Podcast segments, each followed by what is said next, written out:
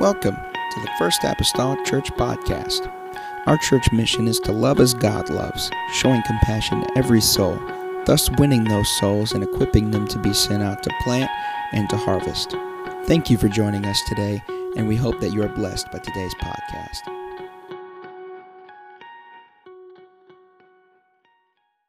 read verse 16. The Bible says, This I say then, walk in the Spirit, ye shall not fulfill the lust of the flesh. That seems a pretty confident word. Walk in the Spirit, and ye shall not fulfill the lust of the flesh. Verse 17, For the flesh lusteth against the Spirit, and the Spirit against the flesh and these are contrary the one to the other, so that ye cannot do the things that ye would. So that ye cannot do the things that ye would. This morning, for a little while, I'm a little bit more in a teaching mode here this morning, but for a little while, I'd like to teach this just one word, and that is rivals. Right? Everybody likes a good rival right? A good rivalry, whether it be sports or, or something else. Rivals. I'm going to talk to you today about rivals. And uh, our rivals, of course, today is the flesh against the spirit, the spirit against the flesh. God, I'm asking today, God, for your help in the next few moments that we could, Lord, share something today that may be beneficial, Lord, to these people I pray, oh Lord, today, God, let your Holy Ghost touch us anew and afresh, God, in this service. We need, Lord Jesus, your guidance. We need, Lord Jesus, your leading and your direction today.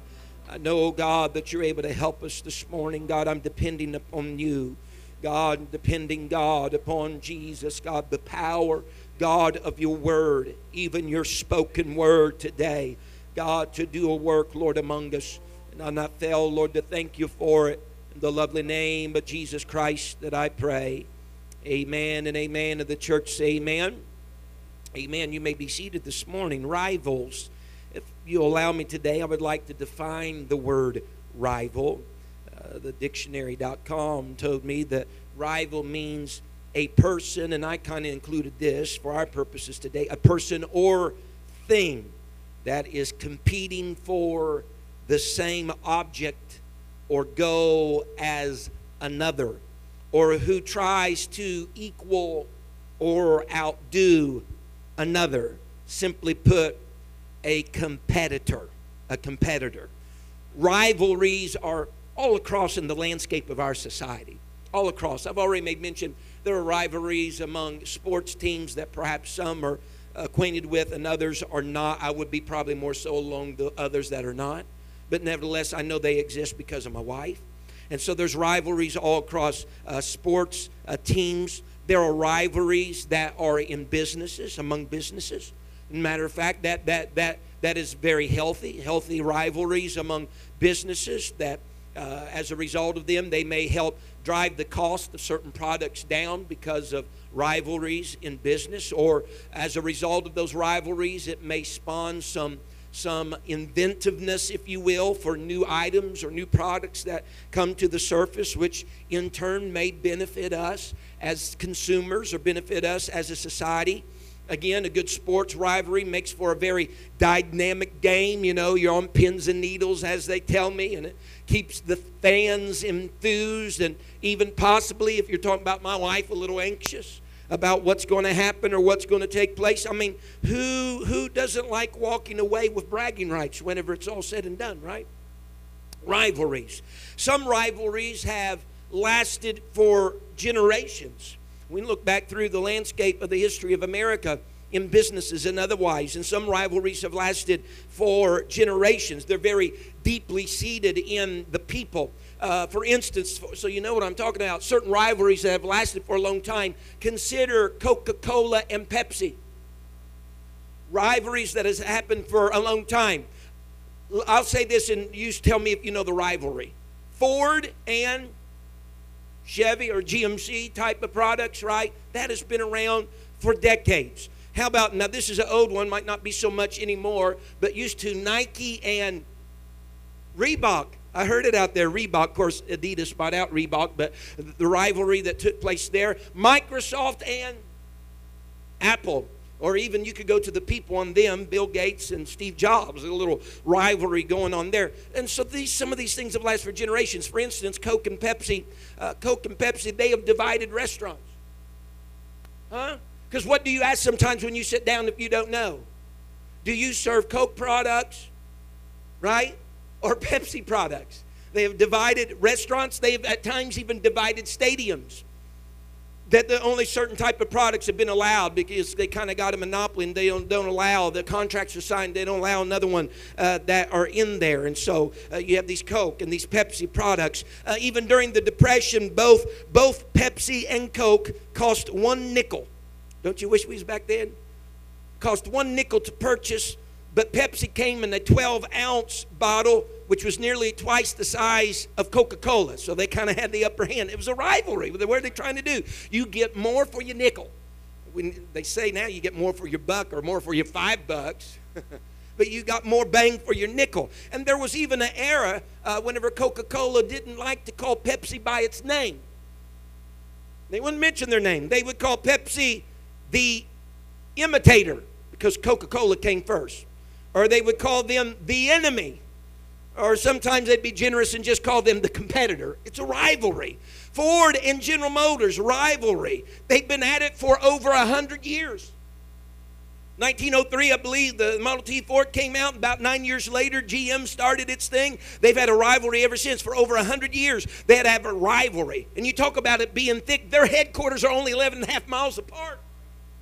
Yeah only 11 and a half miles apart. And so they have been com- competitors on dealer lots, in motorsports, NASCAR, things like that. You know that, but this is Ford, this is GM, you know, whoever wins. Yeah, that's because that's the better vehicle, our engines and all that stuff. Rivalries that are taking place.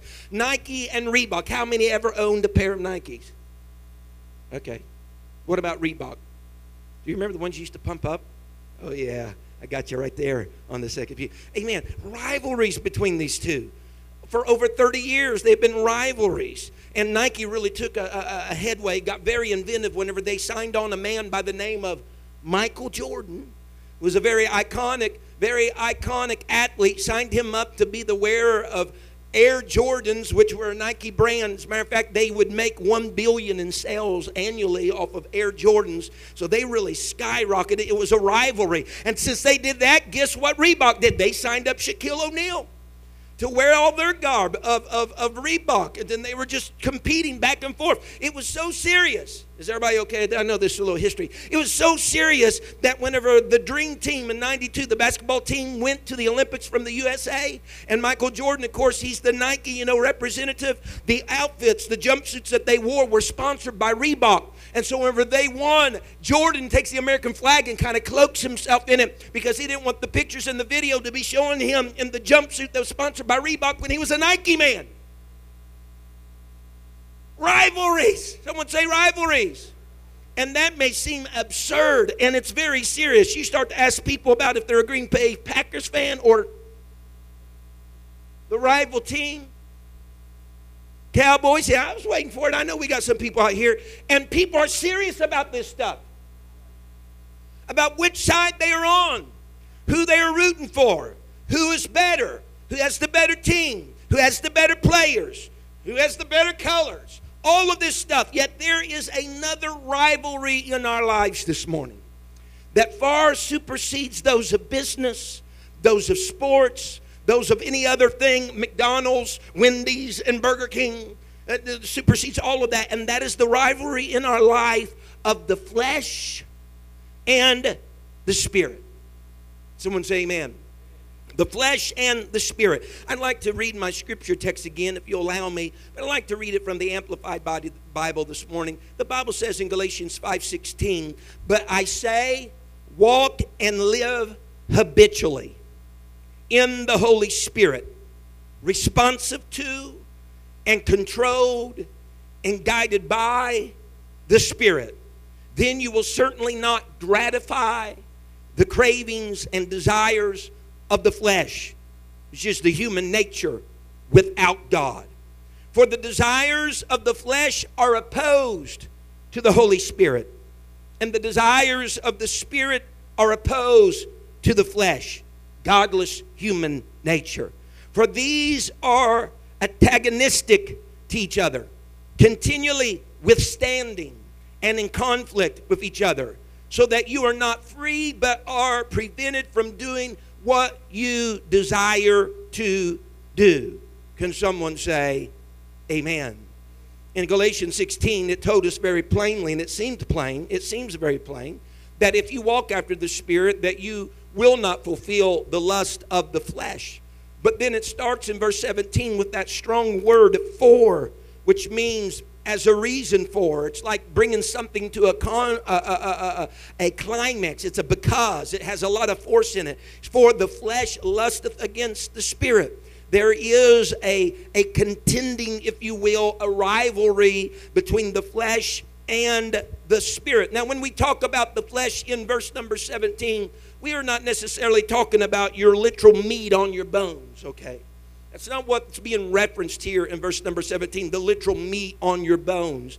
But when it speaks of flesh in verse number 17, it is speaking of that part of man would be the sensuous nature of man, or that part of man that, that is apart or away from the divine nature of God. It is, as the Amplified Bible states it, it's the human nature without God. It's the human nature without God. It's what Solomon wrote of in the book of Ecclesiastes his life, his nature apart from God. Life under the sun, giving no regard, no consideration, no inkling of a mindset toward God. That's the flesh that is being spoken of in verse number 17. Meaning that our human nature is constantly warring, if you have it or have received it, a spiritual nature. There's a warring there. The Apostle Paul even alluded to this in Romans 7. He talked about there is a law of the Spirit, and there is a law of my mind. There are some things that seem to be at war, he said, within me. He said, There's sometimes there's some things I the things that I should do, I do not do. And the things that I shouldn't be doing, those are the things it seems like I do. And he, he comes to a conclusion. There is a war then, seemingly, in my members. And that war that Paul was really laying a thumb on is the rivalry between the human nature and the nature of the spirit that he had. There was a rivalry that was constantly worn back and forth. And there's no one sitting here today that is exempt from that. No one is exempt from the rivalry of the flesh and the spirit in your life. And here, and I'm not being a bearer of bad news, but let's just plug into reality this morning. It's not going away anytime while you're living upon this earth. It's not going away. There is not going to be a day that through the Spirit you get an upper hand on the flesh and you're never going to have to worry about any more competition. Amen uh, if you were to look at anybody in this place and say, yeah, well, they finally reached that climax, that place, they got it all together, they don't have to worry about the things I worry about. Listen, you are wrong. You're wrong. Nobody has an upper edge on this. There is that battle, there is that war in every single one of us. And it's kind of like this each day or each moment, you just got to decide who is going to be master in that scenario who you're going to submit to and obey in that scenario. And that's the reason why verse 16 said, If you walk in the Spirit, he said, you will not fulfill the lusts of the flesh. Because the reality of the matter is this you cannot walk both directions at the same time. The reality of the matter is this I know we have the terminology straddling the fence, but there really isn't no such thing as that. There really isn't no such thing as that.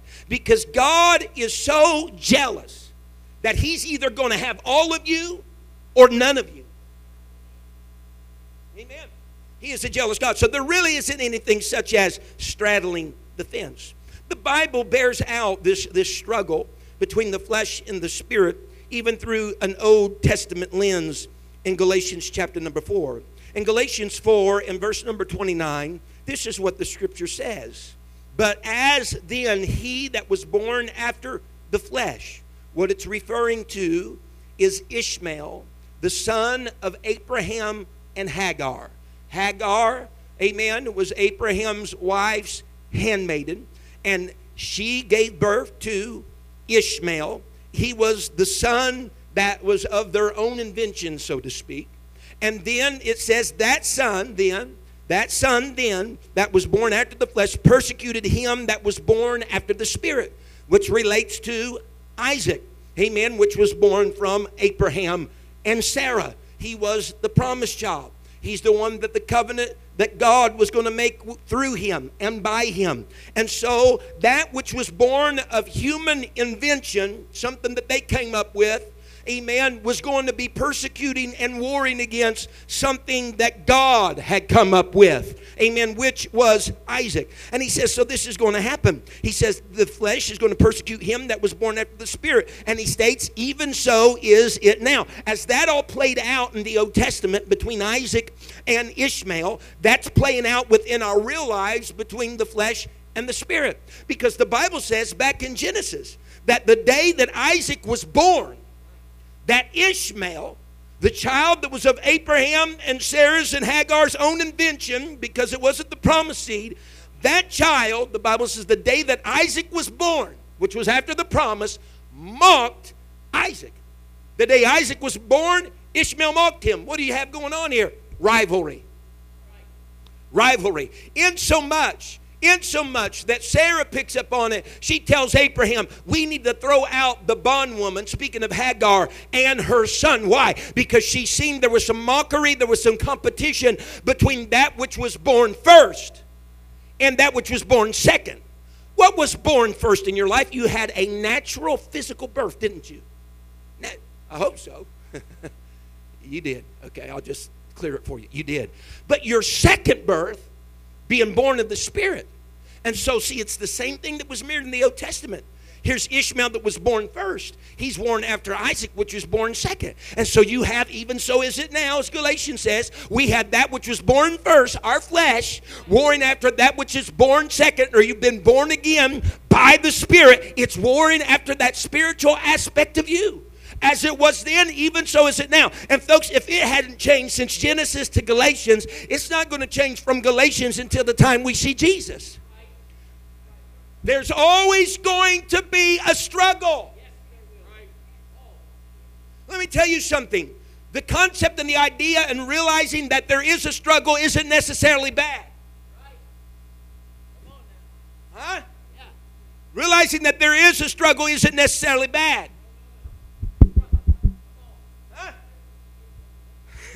That means that there must be something in your life concerning the spirit there must be some aspect in your life that the flesh feels like it has to compete with. Huh? If there wasn't that aspect in your life, it would have no reason for competition. Huh?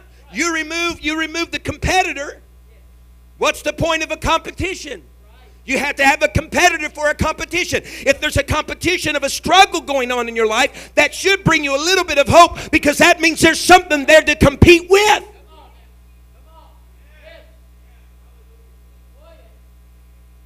So there's there's an allegory here. It's speaking that that story there was speaking of a spiritual truth. And here's something amazing, amazing to me, even in the book of Genesis. God, through the telescope of time, knew, he knew from the very beginning that there was going to be this war, this struggle, this rivalry in man. The Bible says in Genesis chapter 6 and verse number 3 this morning, and the Lord said, My spirit shall not always strive with man, for that he also is flesh. Yet his days shall be a hundred and twenty years. Now, the Lord, we must understand the context in which this is spoken in Genesis chapter 6. This is spoken during a time, during a time when the Genesis 6 starts out and talks about how the sons of God saw the daughters of men and they intermingled with them they, they, they married them. They joined themselves to them. Now, let's, I want to just cut something real quick. The, the, the sons of God, seeing the daughters of men, are not that there were angelic beings came down, had relationships with natural men, and then there was something born from that, okay? If that's the way you've been taught, you have been taught wrong. the sons of God, whenever you look in the early family concerning Cain, Abel, and then Seth, the one that replaced Abel, the Bible speaks concerning the line of Seth, all of them being the sons of God. It's those that still had the influence of the Lord in their life, unlike Cain, who the Bible says left the presence of the Lord. He abandoned the very presence of the Lord. Amen. And went his own way to root out his own work. It was that there were then two dividing lines of humanity from the very start those who were sons of God or had an inclination more toward the things of God, and another aspect that were of the sons of man that had an inclination more towards just the human fleshly side of their nature. And so when it speaks about the sons of God intermingling with the daughters of man, it's just basically talking about two people one inclined to God, one not inclined to God, coming together. All right? Amen? For today's purpose, it's something that we would call unequally yoked. All right? And so that was happening then right here, right here, right before the days of Noah. God is seeing this and considering this. Not only that, the Bible says in the same setting of Genesis chapter 6 that God is taking in this whole panorama of mankind and he sees that man is wicked man is wicked and that he has been his, his wickedness and evil is very great and that it's been with him from the very beginning and it's in all of that that god says then my spirit will not always strive with man for he also is flesh you know what he's saying my spirit has a competitor it is flesh. The word strive here in Genesis 6 3 isn't just a word talking about fighting or contending, it also means govern. That's important. That's important. What God is saying, my spirit shall not always govern man. Because he's also flesh. He's also flesh. So, God, looking through the telescope of time, He reveals here the tendency of our human nature, the tendency of our flesh, and that is this it doesn't always allow itself to be governed by the Spirit of God. Mm-hmm. Because to, to govern something is to be the Lord over something. To govern something is to be the master over something. And flesh doesn't always like to be a, a subject. There's times it likes to be the master. God says, So my spirit won't always govern man because man also is flesh. And basically, what God was saying in Genesis is what the Apostle Paul has already told us in our scripture reading in Galatians. The spirit and the flesh then are contrary one to the other. Can someone say, Amen? This is a real struggle we deal with today. You know it. Some weeks are worse than others. Some days are worse than others. Some moments, locations, and places for the competition are worse than others. It can get quite severe. It can get so severe that the Bible states over in 1 Corinthians 5 and 5, look how severe this can get. And how, how you're going to have it up there, you do, and I'm, I'm just getting it here in my Bible because sometimes I like the whole context of the scripture laying before me. 1 Corinthians 5 and 5. Here's how severe it can get. And I, am going to start in verse 1. You can leave that there unless you want to go to verse 1. The Bible says, Paul says, speaking to the church at Corinth, it is reported commonly that there is fornication among you. And such fornication is not so much as named among the Gentiles. Now, it's just not speaking about fornication in general, but it's saying the type of fornication that's taken place among the church is even surpassing what's even taken place among the pagans. Wow. And here's what he says it's not even so much as named among the Gentiles that one should have his father's wife. So we have a son committing fornication with his mama. Incest. That's what that seems to be out of our minds, but it happens today. And he says, And ye are puffed up and have not mourned, and he that hath done this deed might be taken away from among you. Let me go on down to verse number five, where I'm at now. This is was Paul's recommendation then to the church at Corinth. He says, To deliver such a one unto Satan for the destruction of, look at it, the flesh, that the spirit may be what? Saved in the day of the Lord Jesus. Here's what Paul's saying the, the, the, the, the rivalry between the flesh and the spirit can be so severe sometimes that you need to deliver up the individual to the powers of the devil. I know this is this is it's the word. He says for the destruction of their flesh.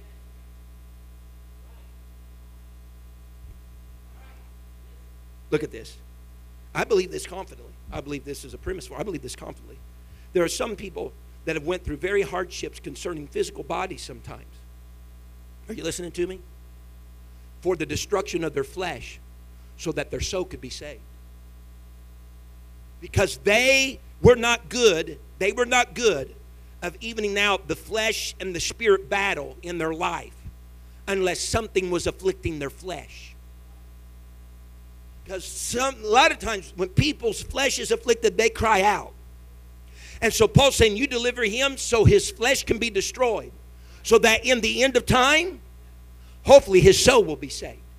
Hopefully they'll win out with the Spirit being the governor, being the master. He's, so this rivalry is so severe.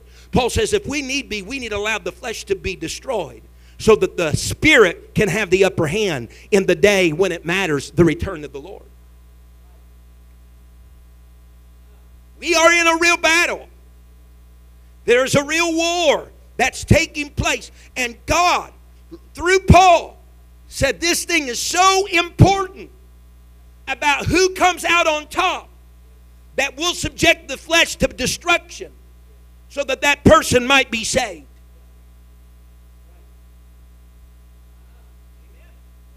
Rivalry. We see the same thing in the Garden of Gethsemane, right? The Garden of Gethsemane. Jesus, in body form, in the flesh that was birth of a woman. Huh? He was flesh and he was divine. Jesus Christ flesh and divine, spirit and flesh in the garden. He's there. He has three disciples. He takes a little further with him, then he leaves them, and he goes still yet a little further. He begins to pray. His flesh is crying out to the spirit, and he says, If it be possible, let this cup pass from me. That was the flesh crying out. But then the spirit whelmed up inside of him. Nevertheless, not my will, but thy will be done. What was that? War. War. The flesh don't want to die. The flesh don't want to give up. The flesh doesn't want to be the follower.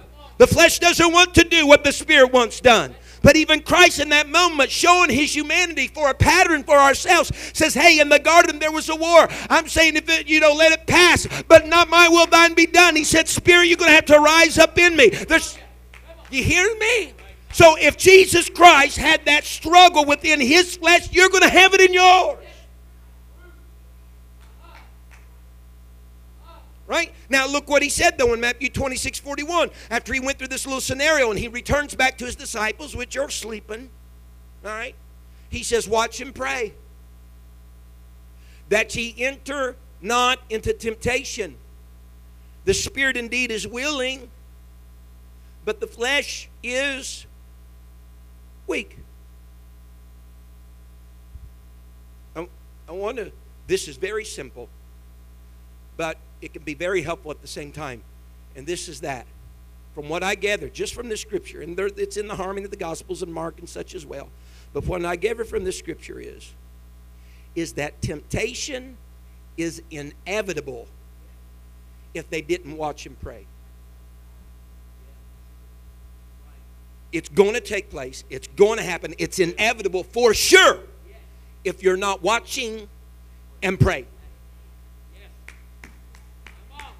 That's just a little commercial for watching and praying. Temptation is inevitable if you're not watching and praying. Because you know what happens when you make your flesh watch and you make your flesh pray? Man, it stokes a fire in your spirit to want to sustain that. Amen. Stokes a fire in your spirit to want to, to sustain that. Now, here's something very interesting this morning uh, to me. you will not operate in the spirit without the participation of the flesh. Mm-hmm. Mm-hmm.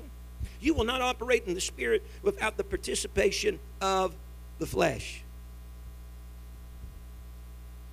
Because when I pray or when I involve in those things, this old flesh has to get involved.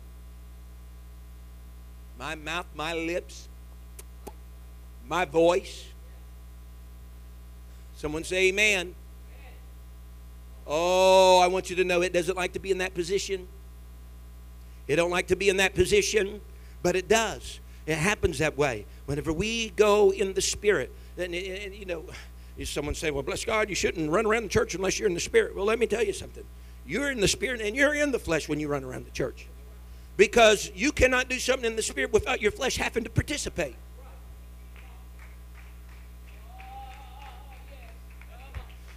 Well, they're raising their hands. My God, they're in the flesh. I'm in the spirit. I felt compelled by the Holy Ghost to raise my hand. But it just showed that at that moment my spirit was governing. Spirit goes, whoop, flesh says, I got to participate. Because at that moment, I've made the spirit the master and the flesh the servant. Look at this Job chapter number four. Job chapter number four, and I, I, got several scriptures here this morning, and I'll probably have some reading and such, but that's okay. Job chapter number four and verse 15. Look at it now.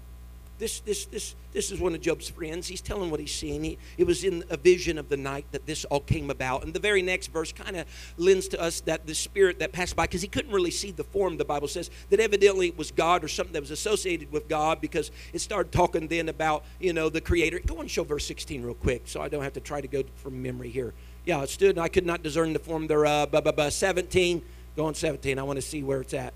Because mm-hmm. this is the question that the Spirit asks Shall mortal man be more just than God? And so this is evidently not some type of negative spirit or bad spirit. But nevertheless, this is what the Bible says in Job 4.15 that that spirit, then a spirit passed before my face, the hair of my flesh stood up.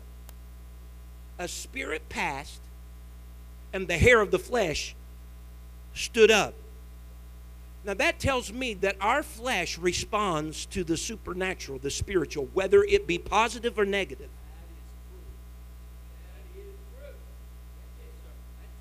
The spirit went, the flesh responded. Now, in this instance, it was a positive thing.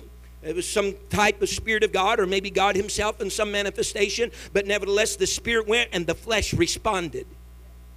Amen? And involuntary response.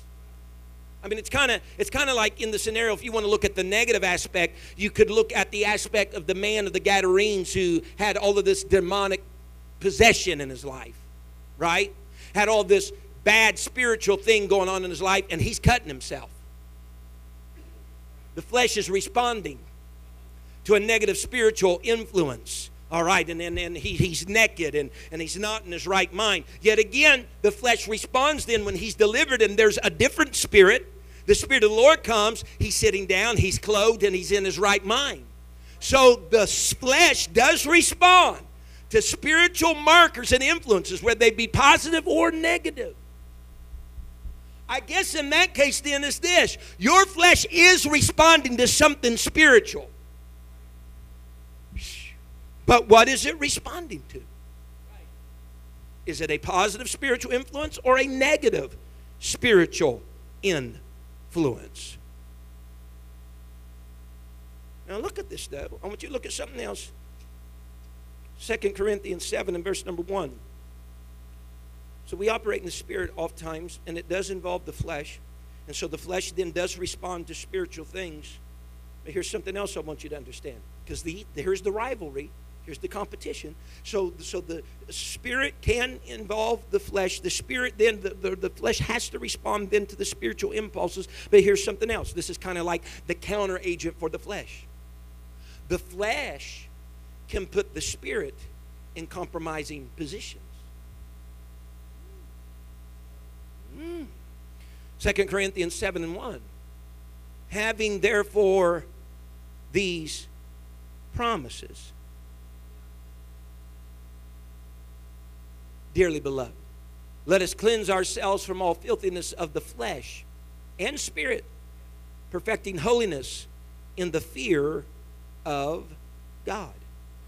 In the last verses of chapter 6 of this same chapter, he's talking about how light and darkness don't mix, righteousness and unrighteousness don't mix, uh, how you cannot be uh, with the agreement of the temple of God and that of idols as well uh, how these things just don't mix and they don't muddle. And then he speaks to us about how the Lord will receive you and the Lord will be a father unto you and you'll be as sons and daughters to him. You have all these problems, all these promises rather, if you separate and not touch these things. You have all these promises. And so those are the promises that he's referring to in 7 1. Having therefore these promises, dearly beloved, let us cleanse ourselves from all filthiness of the flesh and spirit. Because some allegiances that you make with your flesh are places of compromise then for your spirit. And here's what I mean. So, so filthiness isn't just acquainted with flesh, it can also be acquainted with the spirit. How did that apply here in these verses or the verses prior to verse number one of chapter 7? Because whenever we look at them agreeing with idols and look at them being with darkness and unrighteousness, all these other things, Belial rather than Christ, all this had to concern their worship. Someone say worship. All of these things concerned their worship. You can, the flesh can get you in a compromising place that your spirit then worships something that it should not be worshiping. Amen you know, even when we talk about temptation sometimes, temptation sometimes will happen in places more so than other places because those other places are compromising positions that you've put your spirit in. It, it, it would not be wisdom for the former alcoholic to hang around the bar. It would not be it would not be permissible for any but particularly for the man who used to seek out prostitutes to hang around her corner. Huh? because your flesh can put your spirit in compromising positions. Someone say amen.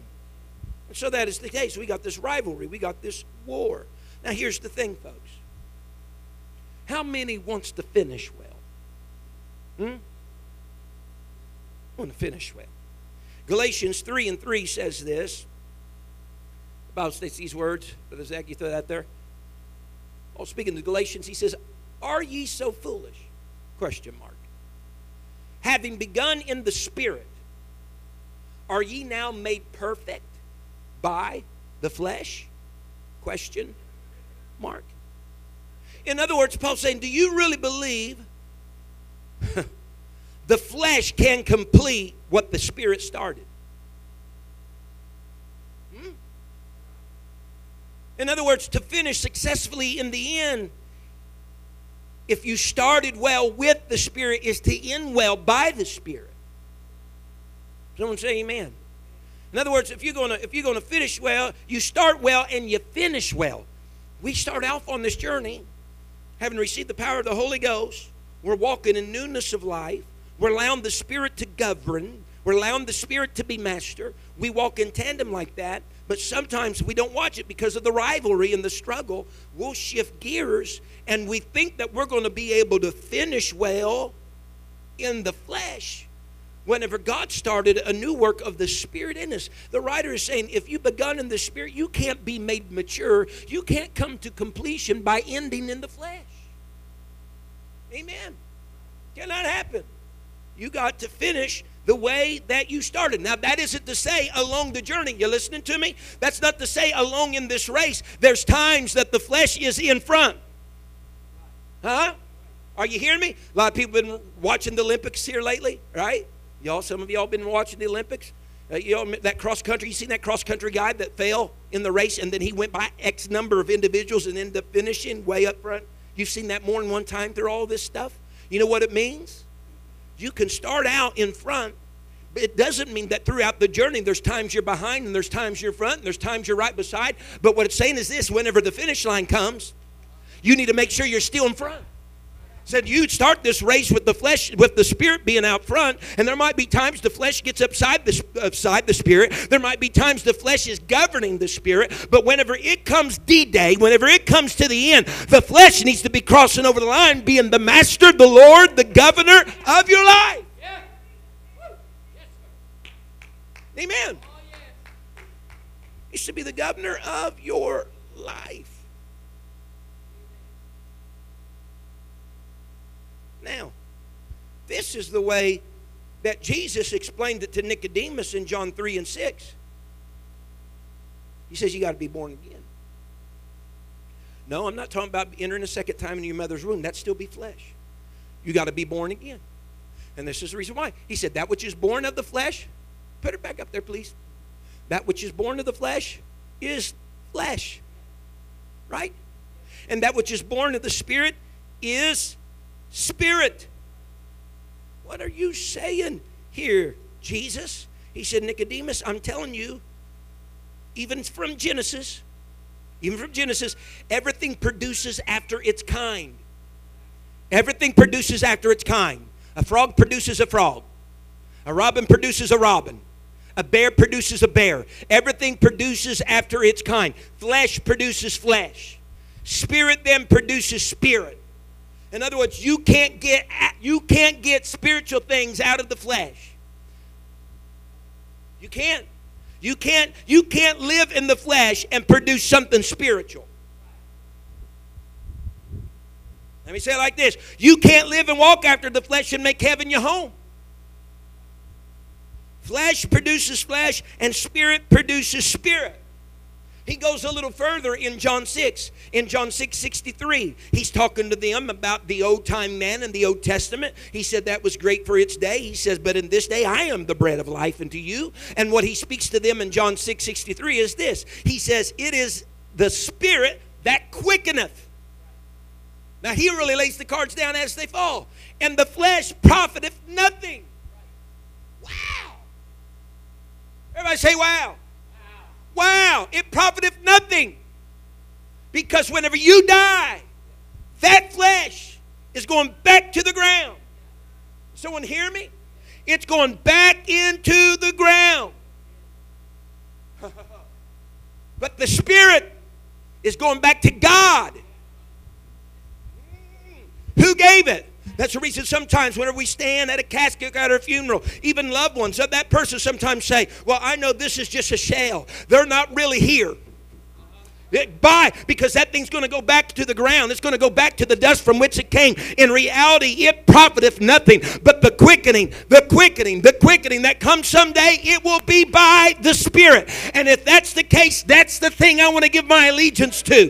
That's the thing I want to bow my flesh to that which profiteth something. Someone say amen. Paul even said that in my flesh there is no good. Said there is no good thing that is in my flesh. So the advantage of the Spirit is it quickens. The disadvantage of the flesh is that it profits in reality nothing in the grand scheme of spiritual things. Now, I'm going to hasten here, hasten to close. And Brother Mason, you can go and come to the music, if you will. And I want to read to you from the Word of the Lord. And I'm going to do a, a little bit of a lengthy reading here. But I want to read from the Word of the Lord of Romans 8.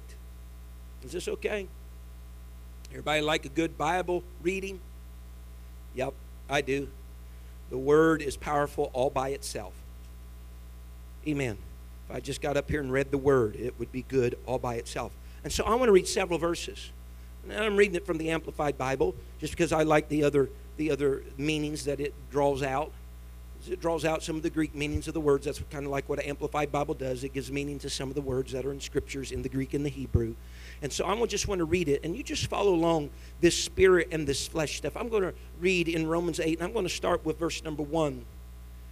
Therefore, there is now no condemnation, no judging guilty of wrong for those who are in Christ Jesus, who live and walk not after the dictates of the flesh, but after the dictates of the Spirit. For the law of the Spirit of life, which is in Christ Jesus, the law of our new being, has freed me from the law of sin and of death. For God has done what the law could not do, its power being weakened by the flesh. The entire nature of man without the Holy Spirit. That's what it's called in the flesh, the entire nature of man without the Holy Spirit. Sending his own Son in the guise of sinful flesh. And as an offering for sin, God condemned sin in the flesh. He subdued it, overcame it, deprived it of its power over all who accept that sacrifice. So that the righteousness and just requirement of the law might be fully met in us who live and move not in the ways of the flesh, but in the ways of the Spirit. So he's saying there was an Old Testament law. Man could never fulfill it, and even now we don't fulfill it by living after the ways of the flesh, but by living after the ways of the Spirit. Our lives are governed not by the standards and according to the dictates of the flesh, but are controlled by the Holy Spirit. For those who are according to the flesh are controlled by its unholy desires, set their minds on and pursue those things which gratify the flesh. But those who are according to the Spirit and are controlled by the desires of the Spirit set their minds on and seek those things which gratify the Holy Spirit. Now, the mind of the flesh, which is sense and reason without the Holy Spirit, is death. Death that comprises all the miseries arising from sin, both here and hereafter. But the mind of the Holy Spirit is life, and so peace, both now and forever. That is because the mind of the flesh, with its carnal thoughts and purposes, is hostile to God. For it does not submit itself to God's law. And indeed, it cannot. So then, those things who are living the life of the flesh, catering to the appetites and impulses of their carnal nature, cannot please or satisfy God or be acceptable to Him. But you are not living the life of the flesh. You are living the life of the Spirit. If the Spirit, if the Holy Spirit of God really dwells in you, directs and controls you. But if anyone does not possess the Holy Spirit of Christ, he is none of his. He does not belong to Christ and is not truly a child of God. But if Christ lives in you, then although your natural body is dead by reason of sin and guilt, the Spirit, there's that quickening power, is alive because of the righteousness that he imputes to you. And if the spirit of him who raised up Jesus from the dead dwell in you, then he who raised up Christ Jesus from the dead will also restore to life your mortal, short lived, perishable bodies through his spirit who dwells in you. So then, brethren, we are debtors, but not to the flesh. You know what that says? You don't owe the flesh anything. Debtors. We owe something. But you don't owe your flesh a thing. We are debtors, but not to the flesh. We are not obligated to our carnal nature to live a life ruled by the standards set up by the dictates of the flesh. For if you live according to the dictates of the flesh, you will surely die. But if you, through the power of the Holy Spirit, are habitually putting to death, making extinct, deadening the evil deeds prompted by the body, you shall really and genuinely live forever. For all who are led by the Spirit of God are sons of God. If you understand with me. For all who are led by the Spirit of God. I'm going to be led by the Spirit of God. I just read this this morning. and I think it put that in very good pers- perspective. Those that are led by the Spirit of God. The Spirit of God leading is not like the pace car on the Daytona 500, but like a locomotive that's on a track. Because the leading of the pace car is this others, by their own ingenuity and strength, have to follow. But whenever there are other cars that are being led by a locomotive, they are being pulled along by the power of the locomotive. You understand the difference? And so we want to be led by the Spirit Not that we're following in our own strength, but we're being pulled along by the power that comes from Him. Rivalries today the flesh and the spirit. It's not going to disappear. You'll face them still yet today, and the competition will be going on tomorrow. But we got to walk, we got to live, we got to let the Spirit be the governor, let it be the master. Submit ourselves, even this old flesh, to that. So that hopefully in the end of time we cross the finish line. We finish in the Spirit what we've started in the Spirit. Contention along the way, more than likely. Who's being master and slave switching along the way? More than likely. But hopefully, when we finish, we're finishing spirit strong. Spirit strong. Can we bow our heads in this place today? Father, we come before you. God, we need you, oh Lord. Thank you for listening. If you would like more information about our services and activities, you can find us on Facebook, Instagram, and Twitter with the username FACMC. Again, that's FACMC. Thank you and have a blessed day.